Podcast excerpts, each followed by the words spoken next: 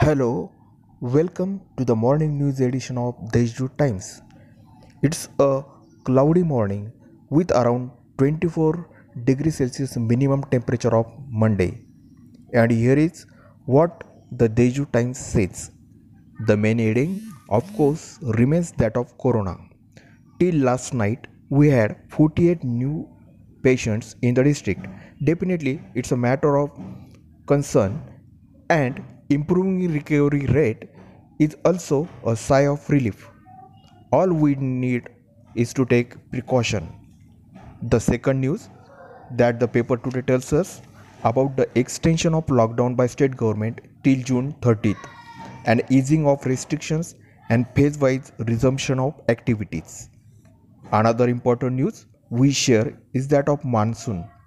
Meteorologist Professor Kiran Kumar Zohre predicted arrival of monsoon showers in the state in first week of July.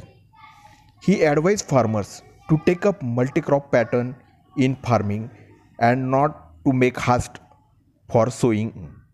Meanwhile, the IMD has warned pre-monsoon rains in the next two days in North Maharashtra due to low pressure area built up over Arabian Sea. The last but not the least, in his Mann Ki Baat program, Prime Minister Narendra Modi has lauded a Baglan researcher, Rajendra Jadhav, who is a farmer and President Award winner also, for developing a state-of-the-art innovative sanitizer machine, which will play an important role in fight against COVID-19. For more, you can log on www.deshdoottimes.com. Thank you.